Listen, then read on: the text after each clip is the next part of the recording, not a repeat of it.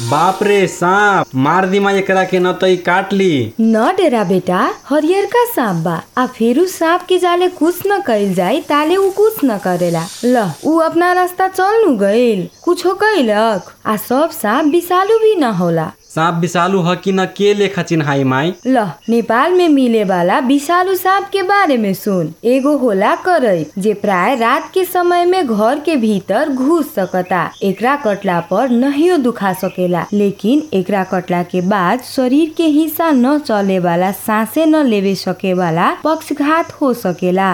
दोसर होला गहुमन जे बड़ी पिता किसिम के होखेला आ फन बनावेला गहुमन सांप दिन या रात दुनु में दिखाई देवेला आ भिनसरे में आ साँझे में नजर आवेला। गहुमन के कटला से पक्षघात हो सकेला आ तेसर होला हरिहर यानी सुगबा जात के सांप। एकरा कटला पर काटल जगह पर फूल जाला आ बहुते दुखाला। खून भी पातर होके खून बह सकता। तहिना आपन देश के तराई के सब भूभाग में मिले वाला देह पर बाघ लेखा चिन्हा भेल बाघे सांप। एकर डसल बीमारी कमे मिलेला लेकिन एकर कटाई बहुत खतरनाक होला।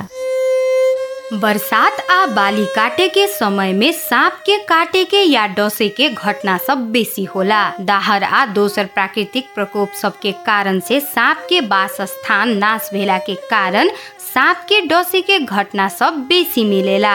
बेसी सांप सब के डसाई हानिकारक ना होला तैयो सांप के डस लेला पर तुरंते नज़दीक के उपचार केंद्र में चल जाए के चाहिए विश्वासी आ सही जानकारी प्राप्त करे खातिर आ नज़दीक के उपचार केंद्र कहाँ बा से पता लगावे के खातिर आधिकारिक web page snake bite Nepal dot O पर जाके आवश्यक जानकारी लेल जा सकता। सर्पदंश से हो सके वाला मानवीय एवं शारीरिक क्षति विरुद्ध नेपाल सरकार स्वास्थ्य तथा जनसंख्या मंत्रालय, रोग अनुसंधान तथा नियंत्रण महाशाखा आ बीपी कोइराला स्वास्थ्य विज्ञान प्रतिष्ठान धरान स्थित सर्पदंश अनुसंधान केंद्र साथे के प्राविधिक परामर्श में the Rotary Club of Kathmandu Midtown द्वारा प्रस्तुत जनहितकारी रेडियो संदेश।